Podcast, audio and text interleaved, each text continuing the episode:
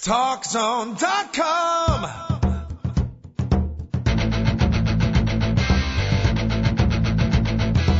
Now, TalkZone presents Two Guys and a Mic, your mid-morning break sports talk show. It's a passionate yet lighthearted look at the world of sports, featuring the coach, John Cohn. They'll recap the games from yesterday, look ahead to the matchups tonight, and cover a lot more in between. Now, Two Guys and a Mic on TalkZone.com. And we do welcome you to the Two Guys at a Mic show for a beautiful Tuesday here in the fine city of Chicago. Thank you so much for joining us. It's Internet Sports Talk at its uh, semi-finest. I won't say finest. We won't exaggerate that much, but uh, hey, we do the best we can here at the TalkZone.com. Two Guys and a Mic show emanating out of the fine city of Chicago, and we got a uh, victory. A rare, rare victory for our beloved Chicago White Sox last night. Jake Peavy returning to the uh, Jake Peavy we thought he was going to be. We theoretically are going to have a brand new Bulls coach today, and uh, I'm still trying to figure out what happened to my horse in the 20 race Kentucky Derby. All that coming up on the two guys at a mic show. Want to welcome in my co-host for the show. He was supposed to be off today. Well, he's kind of off every day, but usually it's a good off. But uh, we found out at the last second he's going to join us. He's not off. He is on. For full explanations and more, it's the big dog, Joel Radwanski, checking in. Big dog, how are you? Well, well, coach, to be quite honest with you, uh, after my prediction of before this series that the Hawks were going to lose game one and then sweep the next four, the reason why I said I wasn't going to be on today's show was just in case I was wrong about game two. Yeah, Well- but you weren't. And, you know, and I checked out your, I'm becoming very, uh, technocratic, very technologically sufficient. Be very proud of me. And I've been checking out your Facebook page and you were, um, not afraid to uh, flex your muscles a little bit, uh, you know, talking about your prediction. And you, again, your prediction was the Hawks would lose to Vancouver in game one and then come back and sweep in game four. Dog, when they were down two to nothing in the first period, your prediction looked good, but, uh, go ahead and flex those muscles, my friend. All's good in love and war. Yeah, obviously, if you've been on my Facebook, you can see how many hot chicks all of a sudden are interested in me because of hockey. I blocked out. I think my wife blocked out all the hot chuck things, so I don't get those particular uh, particular Facebook uh, notifications. Well, those girls were MFing me on Facebook. They were MFing me on FB, coach. I was very uh, LMAO. Really, I thought you got LOLs, not MFs. What what is your percent in general of the MFs compared to the LOLs? Are you about uh, 38% L- LOL? Well, uh, to be quite honest with you, I, I, at least I'm getting some form of attention, so I'm gonna I'm Yes. gonna have to go with it. Yes. But uh, yeah, I, I I fired back. You know, just because we're down two nothing doesn't mean uh, the game was over. That the game was won. I mean, they were on home ice, and and one thing I will have to say, I was pretty upset in the the first series about how the fans acted in game one, where they sat on their hands the whole entire time against Nashville. Mm-hmm. The Hawk fans went crazy yesterday trying to give that team energy when they were down two nothing. And uh, you know, I, I, sometimes I think it's overplayed, like the home crowd and all that. But I was proud of the Chicago Blackhawks fans yesterday, how they stayed in the game at, in the arena. Not my friends who were freaking out contacted me, but the ones in the uh, arena stayed true, and um, they really gave that team a lot of energy. And I, I thought they actually played a major role in the game yesterday, Coach. Hawks came back and won the uh, ball game four to two.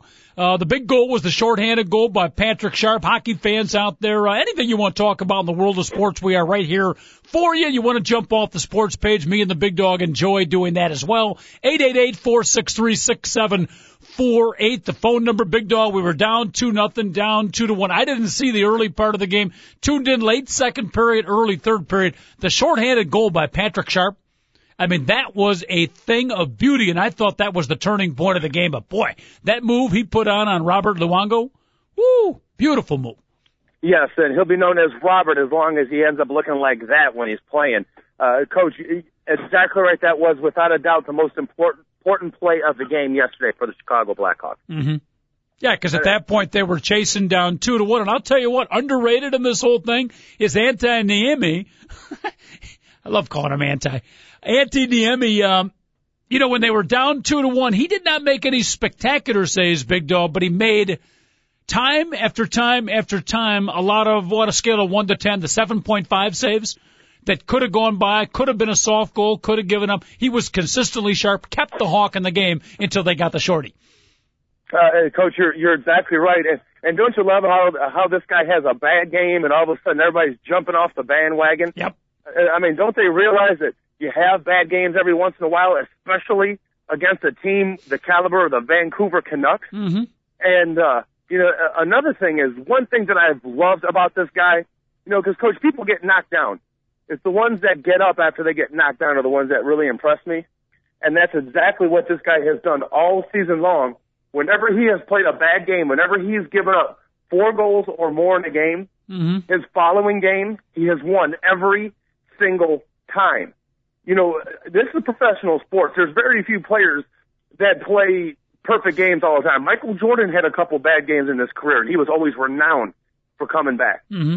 That's exactly what Niemi did yesterday. I mean, everybody is freaking out. You know, he had a bad game. You know, it wasn't as bad as you think, even though he gave up five shots on on 25. What do you call it? Gave up five goals on 25 shots the other day, but a lot of it was bad defense by the Hawks. And all of a sudden they're down two nothing, and all of a sudden it seemed like he made every save, especially after Seabrook got the puck out when it bounced over his head, and Seabrook got called for uh, knocking the, the the goal off its bearings or whatever the heck they're called. Mhm. After that, the guy was phenomenal. Bounce back ability. That's what Antti Niemi showed. I think uh, very quietly, not in a dramatic way, but very quietly, I think Antti Niemi came of age just a bit last night. He got a little bit more hair on his legs, a little bit more tester, testosterone. Uh, I think uh, just very subtly, big dog. I thought he came of age, maybe proved himself as a hockey goalie again. Not dramatic, but took that next step last night in a nice victory, three to two. Again, eight eight eight four six three six seven four eight. Talk a little Blackhawk hockey. Big dog on the line with us here, checking in, wanting to talk some uh, Blackhawk hockey. Is caller Sam checking in. Big Sam, how are you? I'm good, Coach. How are you? Adequate. Nice to hear. Thank you. I've been better, but you know, what's up, Sam? Are we talking uh, Blackhawk, Chicago Bulls, or I'm still trying to figure out what the hell happened to my horse in the Kentucky Derby. I don't think he even took off. But no, he, he's about to finish, uh, coach. That's that's unfortunate for you. Uh, in case you made some money on that, uh, your money just went down the drain. But I, uh, I'm proud of the Blackhawks. I'm proud of what they did just last night, and uh, I think this is going to be a much better series than what we saw in the first round against Nashville. Big dog, Yeah, it sounds like caller Sam is on the uh, same wavelength as you. Yeah, it, it's you know it is definitely going to be more entertaining because you know it, it's like if you want to compare Nashville to like a football team, they're the team that like runs it up the middle and only throws it when they absolutely have to. I mean, they're like uh like the Nick Saban version of of college football in the hockey version. And the Vancouver, they want to get out there and and they want to force the issue. They want to show the type of skaters that they have. And the Hawks are the same way. So it they're playing into the Hawks style everybody's talking about how good the, the the Canucks are. Yeah, the Canucks have a bunch of great players and maybe a few more great players than the Hawks do. I think the the Hawks are a lot deeper. Even though everyone's oh the Canucks have four lines, so the Hawks. Uh, the- Everything's going to work out for the Hawks in this in this series. And trust me, now Luongo is a little worried. They own him, coach. They own him. They're going to win the next three games. Sam, are you predicting a sweep the rest of the way, or do you think it's going to be a little closer than the big dog predicts? Oh no, Blonder. No means I think it's going to be a sweep. We're going into Vancouver. This is uh, obviously where the Olympics were held. The Canadian team took gold there, and I think that the Vancouver Canucks are going to take, if not at least one, they might as well take two in Vancouver. But I think that when the series comes back in Chicago, the Blackhawks will uh, will handle them here. Who- I- I- Seriously, if if it comes back, uh, Hawks down one three coming into Game Five, then there's going to be an awful lot of worried people in that in the United Center come Game number five seven. You know, it could happen that way. Vancouver's a really really good team, and I'm not downplaying them by by thinking that the the Hawks are going to sweep them. I just think that they have a good matchup for them. But I, I got to tell you something. This city will be on edge come Game Five if that's the truth. If that happens, I hope you're wrong, my friend. How much, I hope Sam? Do you- How much do you think the uh, you know the big dog talking about the city being on edge before the last couple of years? Nobody was talking about the Blackhawk. How widespread do you think right now, uh, caller Sam? Do you think the Blackhawk love is? is is the city starting to catch fire, or do you think it's still a pretty close knit group of hockey fans? Well, no, I think the city started to catch fire even last year when the Hawks uh, when the Hawks went to the conference finals with uh, Detroit. But I think that now uh, expectations are higher, and I think that if the Blackhawks do end up falling short of their high expectations, a lot of people are going to turn their heads and say, well, maybe this all wasn't worth it. Mm-hmm. You, you know what, uh, Sam? The, the, no matter what city you are, I'm not like like ripping Chicago or ripping New York or anybody. But what happens in the city, if it's one of the four major sports, if your team is good, you're going to get a bunch of bandwagon fans. And and the only reason, let's face it, the only reason why hockey was put on the back burner in the city is because everybody was sick of dollar dollar dollar dollar dollar dollar Bill Wirtz, y'all. So it's, it's the truth, coach. And, and this team, this city used this hockey was the number one team in this city during the 1960s and early 70s. So I, people just got sick of Bill Wirtz. But no matter what happens, whether it's the White Sox going to the World Series, whether it's the Chicago Bears, the Cubs, the Bulls, if you're a winner and you're going to the conference finals, if you have expectations and legitimate shots at championships, you're going to get you're going to always have your base of fans because this is the city of Chicago. We're loyal here, but you're also going to have the bandwagon ones. If the Hawks continue to win, they will continue to have fringe fans joining on the bandwagon. Beautiful, Sammy. We appreciate the Blackhawk love. You sound like a young man. Are you uh, skipping school today? Do we need to call our local truancy officer, or possibly just a study hall and a break in your beloved academia? Well, uh, technically I'm taking a sick day, but in other words, this means that I'm not too into the Buddhist field trip my history class is taking today. what kind of field trip? Uh, we are technically supposed to visit a Buddhist temple. Now, Look at I'm, this. I'm not into the whole sitting meditation act, but See, I think that'd be a good learning. Home and enjoy myself today. It might be a good eye-opening experience for you. Dave, cart this up. By the way, we have a listener passing up a Buddhist meditation experience to call into our sports talk show. I'll take that Big dog, I don't know if that's a compliment or not, but I'm going to take it that way. I, I got I got to be quite honest with you. I try to date as many Buddhists as I possibly can. And well, why not? no joke, Sam. I'm not just saying this is the truth because I got I, I tend to seem to be drawn to girls who of the Buddhist persuasion. And the best thing is, is whenever they go crazy and start yelling at me, you know, I just be like, hey, you're a Buddhist. Why don't you meditate and shut up? And they do. Sam, you're missing out, buddy. You're really missing an opportunity to find a girl that won't yell at you. So. Oh. Well, maybe you're a good guy and they don't yell at you in the first place. I guess I'm just a troublemaker in general. there you go. Sam has been silent. So you maybe you could still catch a cab and join your group, Sam. It might be uh, might be good for your social life. Hey, we appreciate the Blackhawks. Uh, love Sam. Anytime you can check in, feel free to do so. Okay. Heck yeah, Sam. Good phone call. You got it. Thank you. All right, there it is. Sam checking in. Beautiful. A field trip to a Buddhist where a a temple, a Buddhist temple, coach. See, see I, any of the kids out there, that's the kind of stuff. See, that's what you need to do. If you want to skip out on another boring math seminar or, you know, social studies class that is, you know, just kind of, if you got a teacher that's just kind of, you know, following the pages and just teaching the lesson, nothing really interesting, that's what you want to step, uh, skip. But as a high school kid, you get a unique experience like that in a field trip. That's the kind of stuff, Big Dog, all kidding aside, that I think adds to your education. Yeah, anytime I can get out of school, I was happy. I didn't care what we had to do. I, yeah. I remember when I had uh, in college, they, they had to take us to the sewage treatment plant.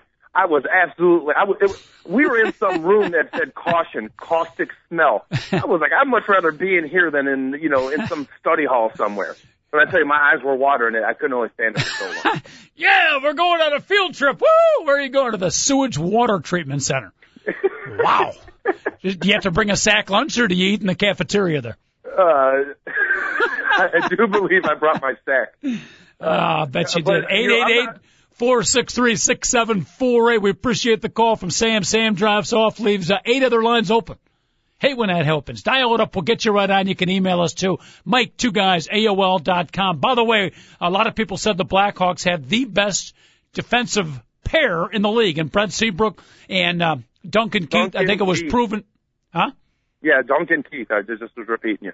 Yeah, I think uh, it was proven true last night on the game-winning goal, Christopher Versteeg's goal.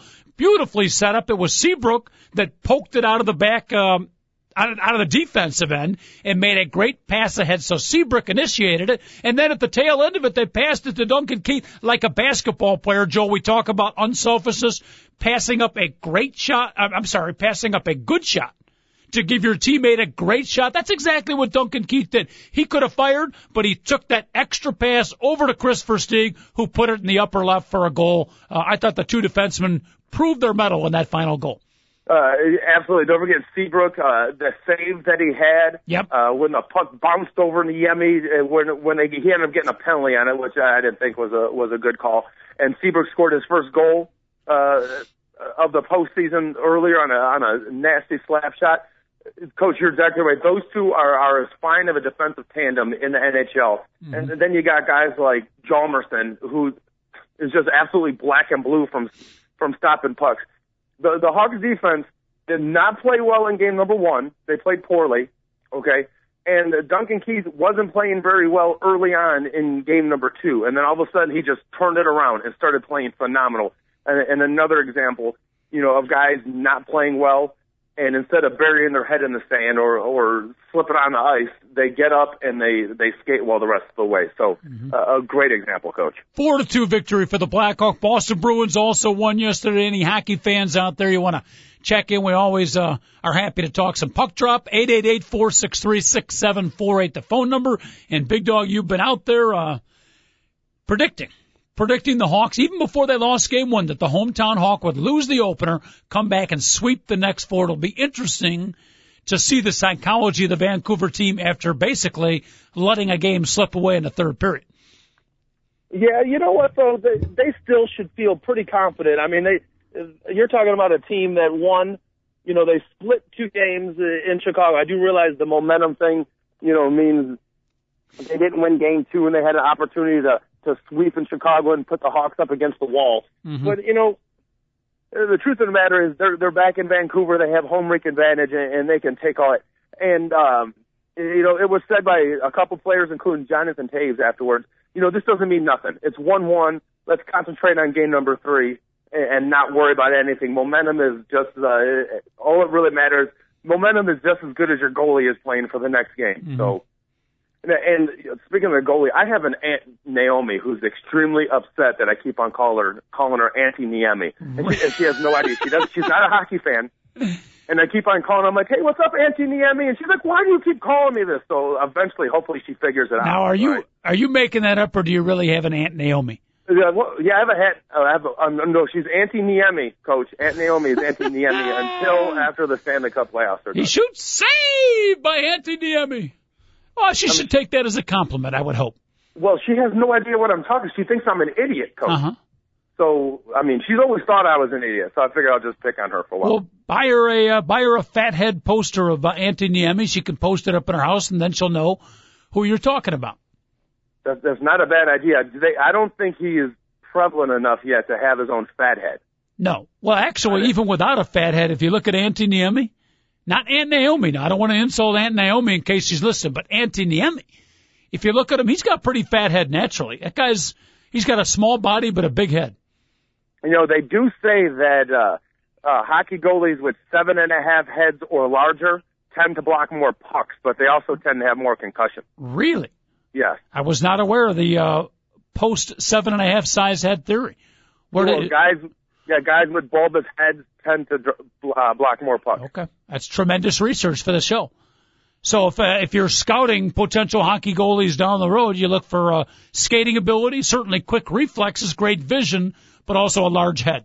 Yeah, and why don't the why don't the Cubs just I mean the the Blackhawks just go out and get themselves like a sumo wrestler, yes, something about 750 pounds, yep. put some skates on him, and just squeeze him into the net. Now, obviously, the, you know, the guy won't be able to play the puck behind the net. Right. He won't be able to come out. But, you know, if he's only giving up like a couple inches on each side, mm-hmm. I like their chances. Okay? Because th- there's only uh, a limit on how big your pads can be. I don't think there's a limit on how big your goalie can be. Basically, the one hole, two hole, three hole, four hole would be covered up. He just needs to learn how to glove save the five hole, and you're all set. Yeah, absolutely. I don't. I, you can get a guy big enough. Those those goals are a little bigger than they seem, like like on TV. Yep. Compared to like when you go up next to it, but I, I'm serious. You can probably get a guy big enough to fill up that. You might just lay him down. You mm-hmm. know what I'm saying? So you just have to go up top. I like the theory, uh, and hopefully the guy will have a big head as well. uh, all right. Hey, real quick NBA uh, talk before we got to go to a break. David Olson, our producer today, doing a great job as always. So antsy, so anxious to take a break, settle down. David, we'll get to it in just a second, but um, Chicago Bulls apparently going to hold a press conference here. Vinny Del Negro apparently is going to be fired, Big Dog. I thought maybe there'd be a surprise announcement being, saying something else, but uh, ESPN, everybody pretty much reporting that in fact Vinny Del Negro will be gone. So uh, your final thoughts on Vinny and who you think the Bulls might hire as their new coach? My final uh, thoughts on Vinny Del Adios. Yeah, it's it's a very it's one of those like lukewarm things that it's like I understand that he's getting fired, and I really don't know how good of a coach he was, how bad he was. You know, you got some players giving him like, well, he was okay, you know, it was all right. It, it it's one of those things. It's hard for me to give a definitive answer. All I know is this: is he did seem to be becoming a better coach as it was going on. Yes. And and now when you talk about who they're going to be replacing, I remember a lot of people were upset when they hired Del Negro because they said, "Oh, the guy doesn't have any experience." Blah blah blah. Have some guy with experience. Well, you want some guy that with a retread. You know, there's nothing wrong with hiring a guy that doesn't have a lot of experience as a head coach. He could possibly be a good head coach. Mm-hmm. There was a time when Scotty Bowman never coached hockey before, and he was a pretty good coach from the onset. You know, there was a time when Tom Landry had never was a head coach of a football team before, and the Cowboys let him take over. So uh, the point of the matter is, I don't care if a guy has experience or if he does not have experience. So I mean, as much as I would like to see Avery Johnson as the next head coach of the the Chicago Bulls, you know, I don't want Jeff Van Gundy. I don't want some of these other guys. So I I don't mind a retread. I really don't want one, and I don't mind some rookie guy that maybe is you know blows them away. Phil Jackson was a rookie head coach when he took over the Bulls in 1989. Mm-hmm. And that 89-90 season, you know, they got one game away from going to the finals. And the 90-91 season, they ended up being NBA champs. So right. I don't know. Just got any NBA fans out there? Who, uh, they might not need one. If you want to take a gander at who the new Chicago Bull coach might be or and or should be, uh, give us a call, 888-463-6748, up and coming franchise, chance to pick up a potential superstar and become a real contender. So it's a hot coaching job. Big dog, more and more of late, uh, I have very little faith in the media for predicting who our next coach is going to be. It uh, sells newspapers. It makes for good sports talk. Everybody, even the uh, guys that are following the team, you know, will throw out all the usual names, yada yada yada. But typically, they're completely wrong, and it seems like more so of late. I'll throw out two names: one, Oliver Purnell, and two, I'm going to throw it right back at you, Vinny Del Negro. The last time the Chicago Bulls were looking to replace Scott Skiles, all, you know, K.C. Johnson, all the inside reporters, it might be this guy, might be that guy, might be, boom, out of nowhere, Vinny Del Negro. Well, mm-hmm. you know, if you're an inside reporter, aren't you supposed to know maybe that they're considering Vinny Del Negro? DePaul Blue Demons are going to name their new coach. You know, this guy's mentioned, this guy's mentioned, you know, Chris Collins over here and, you know, the high school coach over here, somebody from Chicago. We got to get a, you know, a Mark Aguirre or, uh, you know, not Teddy Grubb, but, uh, who, uh, Tyrone Corbin, who's got a little DePaul connection. Who's it going to be? Oliver Purnell from Clemson. Did anybody following the team, you know, have a clue? And obviously the answer is no. So I'm here to tell you that don't listen to what the media is saying. The Bulls are probably going to pick someone whose name we haven't even seen yet. The people following the team have no clue. Your thought. Coach, you're exactly right. When it comes to the Chicago Bulls, when it comes to the Chicago Bears, don't listen to anything the insiders have to say. Legitimately. Uh, I, I mean, they will throw you off a million times. Uh, how many times did Jerry Angelo say, "Oh, we're not going to take a safety"? Who was the first player that the Bears took with uh, with a pick in the third round? They took Major Wright, who was mm-hmm. a safety, yep. and that was like the whole thing. Oh, the the Bears know they can't get a starting safety. A bunch of other stuff. You know, this guy's going to get fired every year. Every single year, uh, they were saying that this was the year that Ron Turner got fired from the Chicago Bears. Mm-hmm. And then all of a sudden the season would start, and Jerry Angelo's like, we were never going to fire him, but yet supposedly there was inside information they were going to fire him. Yeah. You don't hear anything about Ron Turner getting fired this year. Next thing you know, Ron Turner's fired, and Mike Martz is the offensive coordinator of the team.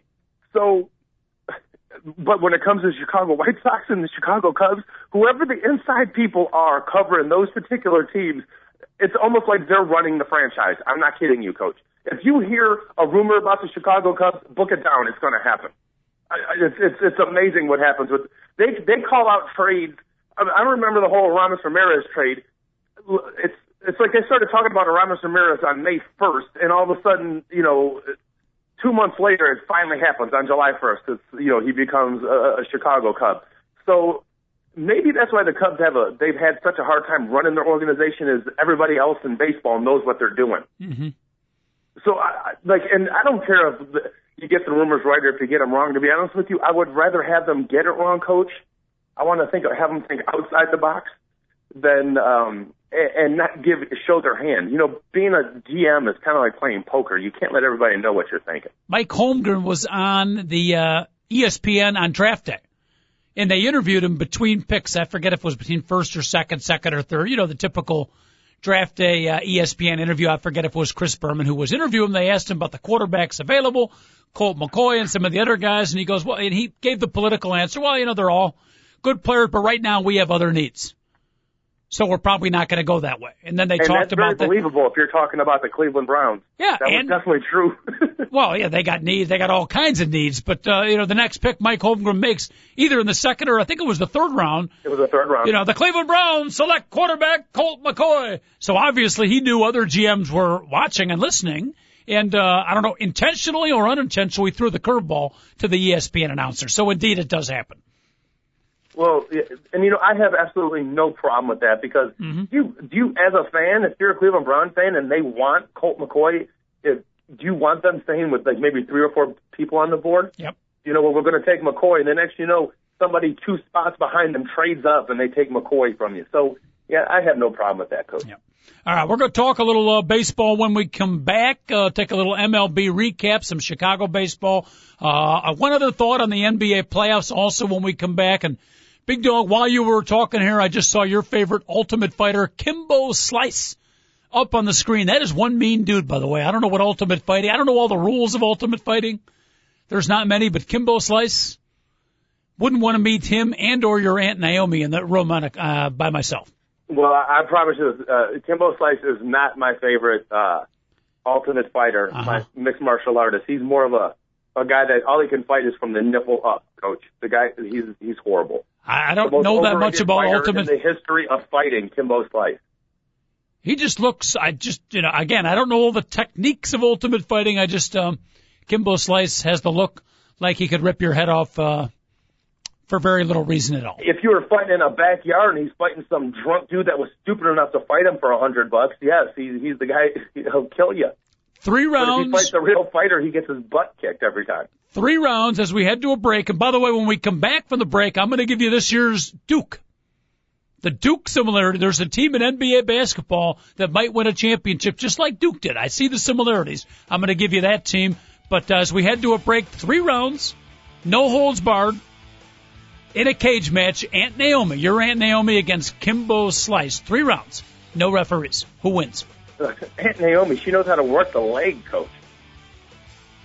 Trust me, you don't want to get kicked by Aunt Naomi. So from the neck up, Kimbo Slice, but from the uh, chest down, Aunt Naomi? Oh, nipple up from Kimbo Slice. Ah, okay. On behalf of Aunt Naomi, we'll uh, take a quick break on that thought. 888-463-6748, the phone number. Emails, Mike, two guys, AOL.com. David Olson, our fine producer. We'll be back in about 46 seconds. Don't you go anywhere!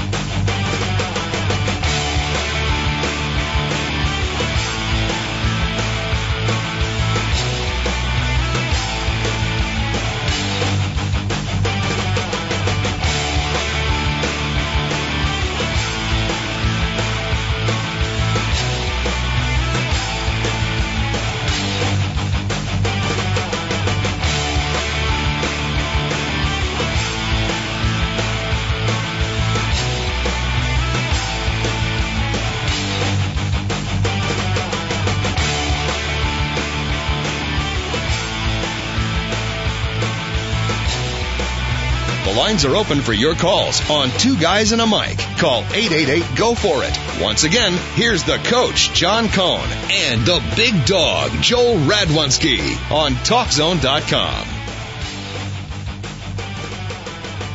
All right, we are back indeed. TalkZone.com, two guys and a mic show. Big Dog jumping off the sports page very quickly onto the uh, business section. Apparently, a merger of uh, two fine airline companies, Continental Airlines and United Airlines, are merging. My first thought when I read all this and all the excitement, and particularly exciting here in the city of Chicago because that's where corporate offices will be located. Good for the economy, good for jobs. I'll be honest with you, I I didn't know Continental Airlines was still in business. I, Yeah, thought, I I, think- thought they folded like 15 years ago. Yeah, I, you know, I'm I'm surprised to actually hear that, Coach, that, that they're still in business because when I when I and I guess they're going to be called Continental United National Transit is what they're going to be called. Really? I don't know Yeah. about that. You sure about that? That's what I heard, Coach. Okay. So, but but you were like me. I thought I was like an island of one here. You were, uh, you also were not aware of Continental. I mean, back in our younger days, Continental was a major airlines. Oh heck yeah, it was it was, and you you just don't know about airlines. You know, like one one day, you know, everything is fine, and the next thing, Delta's out of business. You know what I mean? It's it's like that with uh. And that's that's what I had thought had happened to Continental. So I got all excited reading the paper. Ah, how cool! United Continental got together. I'm like, wait a minute, Continental Airlines, the proud bird with the golden tail. Wasn't that their uh, logo or their motto? Um, Right. I don't know, but I, I should have flown it more often if they had got the golden tail, Coach. David Olson, our fine producer, can you help me out here? I think that was their their uh, logo when they were popular. Continental Airlines, the proud bird with the golden tail. David is not confirmed. Yeah, I'll, I'll look that up for you. That No, you don't sound have right to look me. it up. I mean, you know, my memory's not that bad. In fact, I remember the uh, the famous joke. Uh, uh, remember American Airlines, Big Dog? Their motto was "Fly the friendly skies." Yes. Right. All right. So the joke was, why is American Airlines mad at Continental Airlines? And the punchline was because the proud bird with the golden tail crapped all over the friendly skies. I got you. Thank you very much. But uh, so there it is. Great merger for you. I'm sh- can see that you're eminently excited about this. Any chance you might? Uh, you're a man looking for a job, possibly um, a, luggage handler at the airport. No, I- I'd rather fly the plane, Coach. Well, on behalf of most of the listeners out there, we'd rather have you handle luggage. I think I could speak for most of the listeners. We we love you, Joel, but the thought of you flying the plane. Oof. Have you ever Yeah, thought? I'm I'm I'm definitely I'm I'm like a what do you call it? A James Bond character. I'm Oddjob, and that's exactly what I'm doing. Another odd job today. Today I'm uh, painting a deck, and I'm just taking a, a an hour break. painting absolutely the, gorgeous. Painting a deck, getting paid for it. I hope. Uh, well, yes, and bubble gum, Coach. Okay. Hopefully, all the cash that you're getting paid, I, I know that you're keeping accurate records, and it will be reported on April 13th of 2011. Uh, I'm sure it will be, Coach. Oh, the silence is deafening, Big Dog. Yeah, I can understand. Thank you very much. Eight eight eight four six three six seven four eight. The phone number. Big Dog and a coach with you right up until 11 o'clock. See if you're with me here. Before we leave the NBA, I do want to talk some baseball here, Dog. Duke. Can you can you guess which NBA team? I'm finding comparisons with the Duke team that was uh favored. Well, when we say favored, they were uh, you know a top seed, but a quiet top seed, a powerhouse, but an underrated powerhouse. And they all of a sudden, uh, very quietly, they snuck into the championship and won the championship. I've got an NBA team that fills that bill, and I kind of predicted it early on. Can you make a guess who I'm thinking about? Well, I I was thinking when you originally said it, San Antonio, but San Antonio was a seventh seed in the West, so that's not really a top seed. Well, this team is not a top seed, so you're on the right trail. With say, when I say top seed, that's the wrong definition. Okay. Um, Uh, team uh, with a the great. Boston Celtics. That's the team.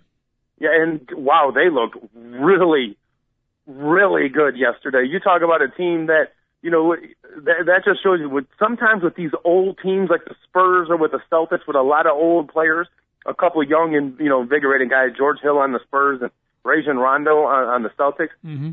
These guys know when to play, and they they come to play in the playoffs. This Celtics team hasn't played this well all season as they have. I know they lost game one, but they they've played awesome in the first two games of the of the Cleveland Cavaliers series, coach. They won uh, 104 to 86 at Cleveland. They were up 25 points in the fourth quarter. I said before the playoff, Big Dog, they're my pick to click surprise team. And do you see the similarities with Duke? Great tradition, big name, you know, the Boston Celtics, but they come into the playoffs very understated. Nobody talking about them. Could they sneak up on people? Very talented team. and win the uh, whole NBA championship. I I feel the Duke connection with the Celtic. Yeah, no, I, I like the comparison, coach, and you're exactly right about them being able to sneak up on somebody because you know when you you got players that really all they care about is winning, and that's the that is you know it might sound cheesy, but you know they're they really are team orientated. Kevin Garnett doesn't care if he doesn't score a point, and he he'll figure out a way to help his team win ball games. You know, and uh, Paul Pierce has you know he wasn't like that early in his career, but he's definitely like that now. Uh, that that team has what it takes to to win a championship. Mm-hmm. Now uh, that Perkins kid is he is he healthy again? Is he playing? He got the 10, 12 points last Okay. night, so he is he is playing. I don't know how healthy. Don't forget they got Rasheed Wallace. I He- always forget about him, coach. I always forget great- about him. Yeah, he is a pain in the butt, but capable, capable of turning his game up. He comes off the bench for him now, right? Yes, he does. He does. He can score some points. They got Big Baby Davis. I don't know who their who's their guard back up on the Celtics when Rondo or Pierce or Allen comes out. Oh, Tony uh, Um, Allen, right? Tony Allen. I think that's the guy. hmm hmm Not great, but I, I just think the Boston Celtics are going to sneak up uphill. 25 points. They're up on the Cavaliers at Cleveland. That's a pretty impressive big, uh, pretty impressive win, Big Dog. Yes, and um, Cleveland has three games in order to get LeBron James' uh, elbow healthy. Mm-hmm. So we'll see if, if that's going to help him or not because he did not look good yesterday. And this whole bruised bone, strained elbow, we'll see how big of a deal it is and, and, and if he can get a little better. So why are there three full days in between games? That's moronic. I believe it's called Seriously. television. I, I know I, that was a dumb question for me to ask why, mm-hmm. because you're you're 100 percent right. It, it's come on, what they, what they won't show? They're afraid to show a game on a Wednesday. You got to wait all the way till Friday in order to show Yeah, it, so you can do Friday, Sunday. It is a long, drawn out process, similar to the NHL playoffs. Too. You forget. We say it every year The, the, the this NHL time. playoff thing drawn out, coach. They play every other day. Yeah, sir. I mean, there's nothing wrong with that. They play every other day, and the fact that the fact that NBA will take days off just to get them on television. Yeah, maybe they're in a better slot, but they lose momentum. They totally lose momentum. If that game yesterday had been one of those uh, cliffhangers, a total barn burner all the way to the end, hmm you know what? By the time Friday came, what happened in game two? Oh, oh, that's right. Uh, Pierce hit a fadeaway to win the game, and now it's one one. It's, it's I don't know. I don't like the way it's set No, up. No, I agree with you. I, I agree. Momentum from a fan interest standpoint. Forget Mm-hmm. about what happens to the teams. You're talking about just the fans and kind of getting the adrenaline flow and, you know, waiting a day and then coming back and playing again. You're exactly right. Three, four days later, the, the game is still fun, but it takes some of the enjoyment out of the game because the, uh, the buzz has significantly receded. yes, exactly. Yeah. Yeah. Hey, real quick, uh, what's your uh, thoughts? I do want to get to some baseball, but this was an interesting quote from uh, Darryl Drake, wide receivers coach for the Chicago Bears. And I got a feeling we're going to hear more about this. Small article in the Tribune today. Uh, and again, our phone number here, folks. You want to chime in, talk with the big dog and the coach. Questions, comments, positive, negative, or anywhere in the vast in between. Phone lines are open 888 463 6748. Talking about the wide receivers for his Chicago Bears, and he's um, supporting his guys. Supporting his guys. He goes, I've got very intelligent guys, Drake said. Maybe because we have some black kids that are not particularly articulate all the time that we're labeled not very smart. But that is such a myth. I really don't understand why it's been said because the guys I'm coaching are as smart as any guys I've ever been around. And he he, he adds on, I may get in trouble for saying what I what I said, but that's how I feel. Pretty um again, little small article. See if anybody jumps on it, but a pretty uh straightforward, somewhat controversial comment from Darryl Drake. Well, uh, Darryl Drake is 100% right, but he shouldn't have used black because I, cause I got to be 100%. When I hear, if I hear a defensive end and, and he happens to be a white kid and he talks like, yeah, I've been trying to play really good, I would think he's stupid too. So I, I don't care what race they are. Okay, and I'm not like one of those guys. Whoa, he speaks very well for a black guy. You know, I don't talk that way, coach, and I mm-hmm. could care less. He is right. They're not articulate and they sound dumb. Okay, but throwing the black thing in there is maybe for other people that matters. To me, it doesn't. I either think you're smart or I think you're dumb, and I could mm-hmm. care less. And if you're not articulate, I could care less what color you are. I would, I think you're stupid if you sound stupid. Well spoken. And and so I, you know, it's too bad he threw that in there. But I will admit there are other people. Oh, he's just a dumb kid from the inner city. You know, look, listen to Devin Hester talk. He's an idiot. No, Devin Hester is just really, really shy. Okay, and he's not that articulate. I, I'll, I'll admit that. But he's really, really shy. And I heard somebody, I heard the other day somebody was like, "Can you, did you hear that? Uh, Devin Hester didn't know how to spell ridiculous. Isn't isn't that horrible?" And I'm like, "Dude, can you spell it?" You know, and then the person shut up really quick. Because somebody, because uh, I guess somebody called him Mr. Ridiculous, so they're like, "Hey, could you sign it, Mr. Ridiculous?" Like at a at a like at an autograph session, and he asked the person, "How do you spell ridiculous?" You know, Well, what, to me- dumb because he can't spell ridiculous. They Anybody on a little that, too much, to me, anybody that puts one's uh, education and smarts based on how they smell, did I say smell? Based on how they spell, I would consider them ridiculous.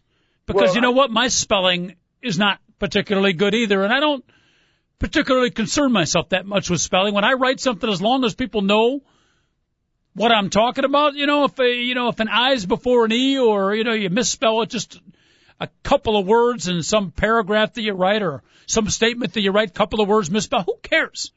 Personal opinion, you've heard me talk about this before, Yeah. so anybody Well, we, that's, we uh, totally disagree on this. I'm not going to say somebody's an idiot because they misspell words. I'm not going to say you're dumb, but I do try to spell everything I possibly can right when I spell something. I, I will go and check to make sure I spell it well, right. I'm not purposely spelling things wrong. I'm just saying you spell a couple of words wrong.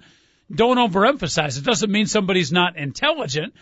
And I would add to this, I've coached long enough to also know that there is very little correlation, very little, between academic intelligence and athletic intelligence. I've coached a number of uh, athletes, both male and female, uh, big dog, that have not been great in the classroom, but boy, on the court, on the football field, whatever sport it might, their uh, athletic sense, their smarts in athletics are very, very good. So not a whole lot of correlation between the two. I don't know about your experience. That has been mine.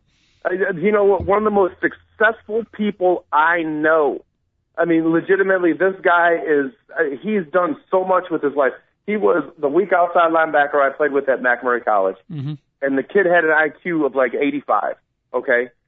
And he, he was, he, he needed tutors and he needed all kinds of help. The kid busted his butt. And I tell you something, multimillionaire doing exactly what he wants to do with his life right now. You know what I mean? And a bunch of people that would make fun of him for going to tutors that were on our football team and make mm-hmm. fun of him. You know, he was able to basically we had to call a, a, a certain system when he was in. We could only play certain defenses when he was on the field because the kid wasn't the brightest kid. He was the hardest working, most hard kid I've ever seen in my life. And you know what? If you think it's dumb because you need help to go through school or to or to speak properly, the kid could not speak properly, could not spell, he couldn't do any of that. But you know what? He owns a multi-million dollar business right now, and his wife is downright freaking gorgeous. So, you know what? Hard work, effort, heart are a lot more important than how smart you are. There you go. Life skills, folks. Life skill. I always say this show should, uh, you know, kids in school should be ch- chiming into this school. There should be course credit, Big Dog. Course credit for listening to this program. Not only do you get sports knowledge, but you get the off the field life skills coming from the Big Dog. You should be, uh, your nickname could be the professor. Well, Coach, I'm just starting to do things right recently because you know, I, I guess I was the underachiever. Well- you know, that's basically what I've been. So, but I, I got to tell you something. I'm doing things right recently, and it's amazing. Everything is turning to gold that I touch. See, I, Legitimately, it's unbelievable. you've been doing the in the years that I've known you, you've been doing a lot of things right. What you're doing now is you're doing less things wrong. Because back then you were you were doing a lot of things right back in the day too, but you were doing more things wrong. I, you know what? I have cleaned my act up. If that's Yes. if if if anybody can, in, the smart people out there can infer what that means, and I mean exactly what I'm inferring. Yes, I've Yes. cleaned my act up, Coach. There you go. So, There you go. You're walking the straight and narrow now. You're on the path headed upwards, my friend. You Well, got to keep that way. it might be straight, but trust me, it's it's definitely not narrow. I got the wide body. Eight eight eight four six three sixty seven forty eight. Dog and the coach with you. You never know what you're going to get. Sports talk and more here on the uh, Two Guys at a Mic Show. Big Dog, real quick. Only got about uh, 10 minutes left. Let's get to some baseball news for the day. First of all, the uh, here in Chicago, the Cubs were off yesterday, taking on the Pirates on the road today, but the White Sox got a much needed victory yesterday, and Jake Peavy finally returned to the Jake Peavy we were hoping we'd see. He was um, very good, if not brilliant, last night. Yeah, well, what did you ask me earlier in the show? Do you think Jake Peavy can turn around? I was like, oh heck yeah, he's got plenty of good stuff. Just throw strikes. Well, yeah, I'd like to pat myself on the back for that one. Mm-hmm. Yeah, it's uh, it's far from over. One good performance does not turn, you know, a, a season around. So hopefully he can build on this. But afterwards, um, I liked what Ozzie said, and he's like, we played the type of game that I want our team to play. He's like, we threw strikes, we caught the baseball, we stole three bases, we only hit one home run. He's like, if we continue to steal bases, catch the ball, and throw strikes, we're going to win a bunch of ball games. He's like, you know, I expect it every day. I know it's not going to happen, but you know, I do expect us to play this way every single day. So, it, you know, it's the Kansas City Royals, but it was one of those like perfect ball games, Coach. They did every all the little things, and all the little things add up to a big victory. I was going to uh, point that out. Everything sounds good. The only problem with it was it was against the Kansas City Royals. If they can field the ball and throw strikes without getting drilled and uh, run the bases smart, do all the little things, and beat, oh, say, the Detroit Tigers and the Minnesota Twins and the Boston Red Sox, it'll mean a lot more. But uh, five to one over the Royals, we'll take it. I think we can say that on behalf of the White Sox fans. Yeah, well, too bad the Red, the Red Sox haven't been on the White Sox schedule so far this year because they probably would have been having some of those games where they ran the bases well and, and fielded it really well because uh, the Red Sox, even though they destroyed uh, uh, who they ever they played yesterday, 17-8, they haven't had too many of those this year. So, White Sox uh, going on game two today. Gavin Floyd will be on the mound. See if you're with me here. I got a pick to click for the next couple of months, maybe for the rest of the season. Had a lot of potential early. Nobody's talking about him of late. I just got me a feeling, Victor. You know how I get these feelings? Sort of Yeah. like the sports male version of a hot flash. But uh, see if you're with me here. Number nine hitter Alexei Ramirez going to go on a tear the next couple of months. Are you with me? uh, well, maybe I should pick him up in one of my fantasy leagues, Coach. Yeah, the number nine hitter, Alexander, is now the number one hitter. He led off yesterday, led the game off with a home run. So that's uh, that's a nice call for you. Did you get that? Uh, did you get that hot flash yesterday around uh, 7:21? Uh, I didn't. It was at 7-Eleven. It was okay. So it was before the. It was before he even had that at bat. you know what? That's pretty good. You know, big dog. I'm uh, I'm looking at the box score here. Uh, they had Juan Pierre leading off yesterday. Ramirez was back in the nine spot. Oh, he was yesterday. Yeah, got a couple of hits. Oh, okay. Somebody had told me Alexei was leading off yesterday. Mm-hmm. Okay.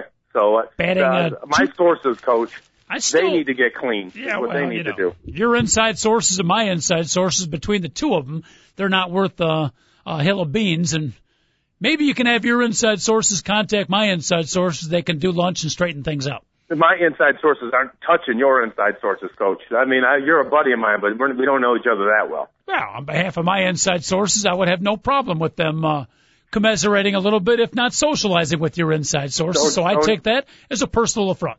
Keep your inside source off of my inside source, coach. Get your hand off my thigh. That's not my hand. That's not my thigh. 888-463-6748, the phone number. Uh, other Major League Baseball news and notes from yesterday. Toronto knocks off Cleveland five to one. A man named, I'd never heard of this kid, Brett Cecil. Had a perfect game going into the seventh inning, big dog. Pretty impressive. Toronto wins the game 5-1. Who and or what is Brett Cecil? Uh, coach, he, he is a rookie, and I got to be honest with you, I didn't hear of him until all of a sudden I'm getting text messages from somebody saying this kid's pitching a perfect game. While while the Blackhawks are playing, so trust me, I did not go and try to find out what the heck was going on. Mm-hmm.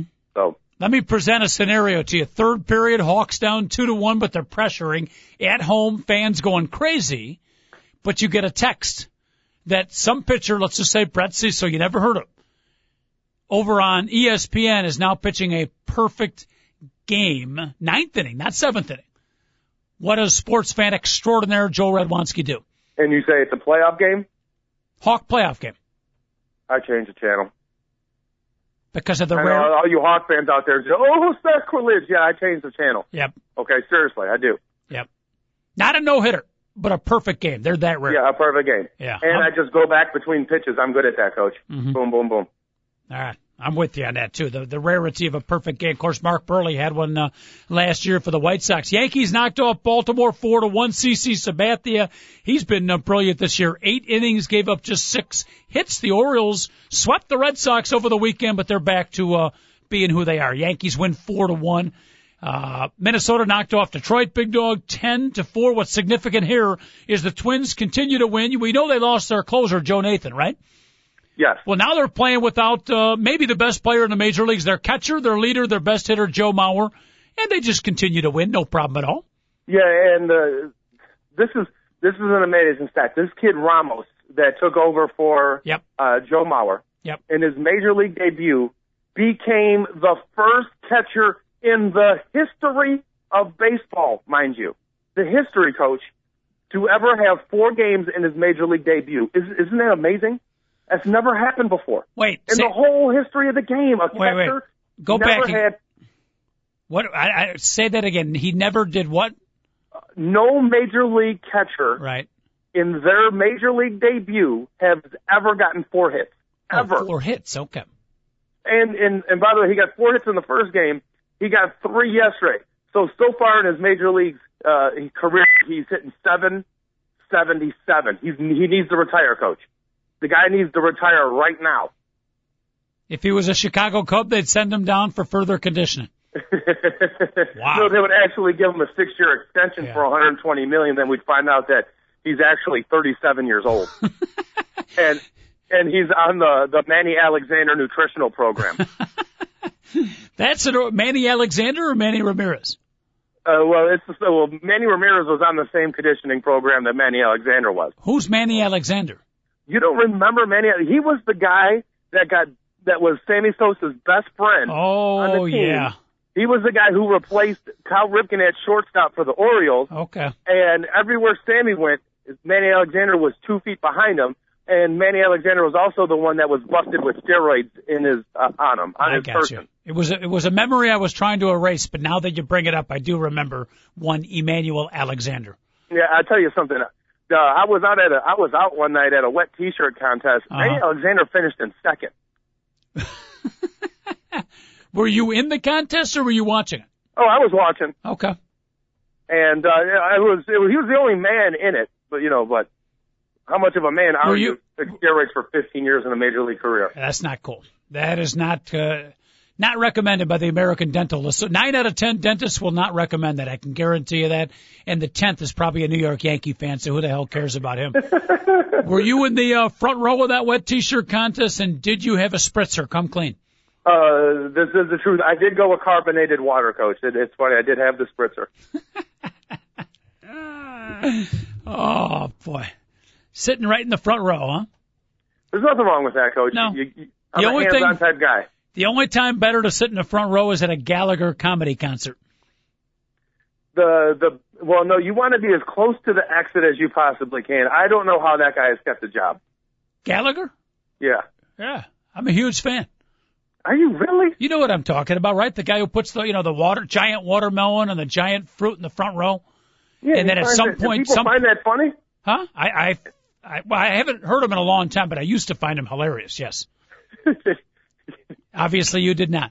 no, I, I have never been a Yeah. big Gallagher fan. Yeah. One Not funny, ha ha, funny queer. Mm-hmm. David Olson, pretty uh, straight laced, very uh, right down the middle. David Olson, uh, Gallagher, I'm going to guess not your particular favorite. No, no, no. See?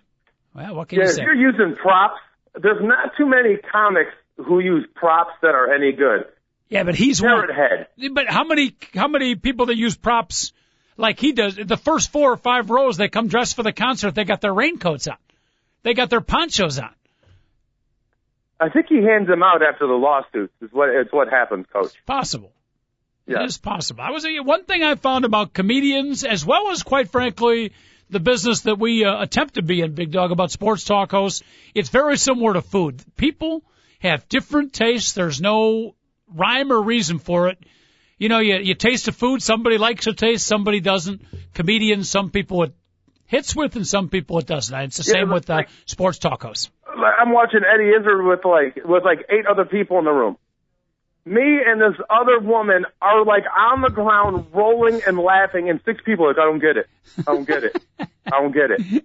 And I mean, like, legitimately, I'm crying. And then there's the next person comes up, like, and they're like, yeah, F this, F that. And I'm like, this person's horrible. And the other six are like, this person's hilarious. And what did they say? Sucka, sucka, and F, F. I mean, you know, so I don't get it, coach. You're, you're exactly right.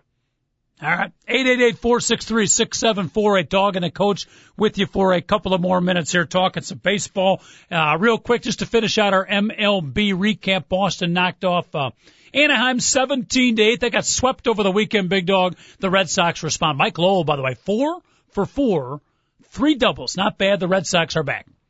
Uh, yeah, right.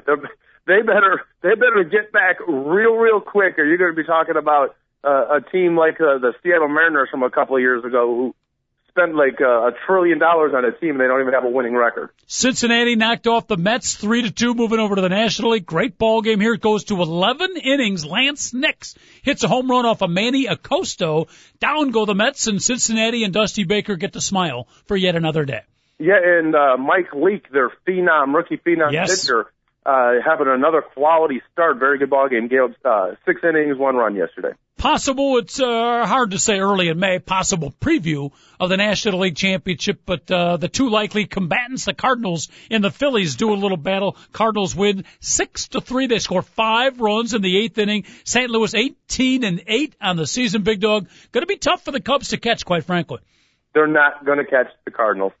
Uh, I, I hate to throw water on everybody's parade, but uh, th- those are the two best teams in the National League. You know, we talked about a coach where you don't know how the playoff shakes up, so like actually picking who's going to be in the World Series is very, very difficult.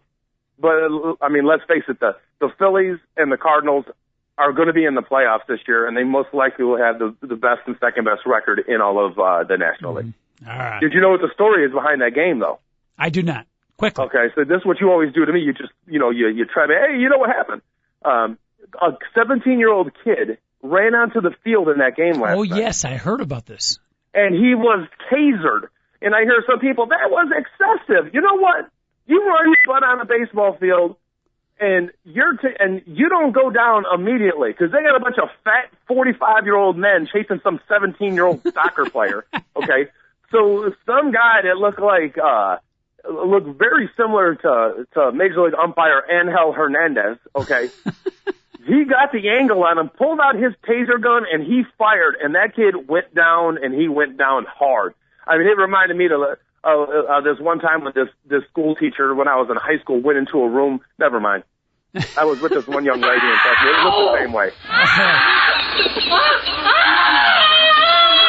I got some thoughts and comments on that big dog. Unfortunately, they're going to have to wait for another day because we have flat run out of time. Hey, we appreciate you uh, stepping in, dog. It's supposed to be a day off today. I know you took some time out from your job to come on. So, uh, on behalf of the listeners, thank you so much for doing that. Uh, I do appreciate it. Tomorrow I will be busy. I'm personal training a young lady by the name of Svetlana. Is she Buddhist? Uh, no, she's not, coach. But I'm trying to convert her because right now she's she yells just like that last uh, soundbite. Our producer David Olson. All right. Have a great day, everybody. Dave Olson, our producer, thank you so much. We'll see you tomorrow at 10. Two guys and a mic signing off.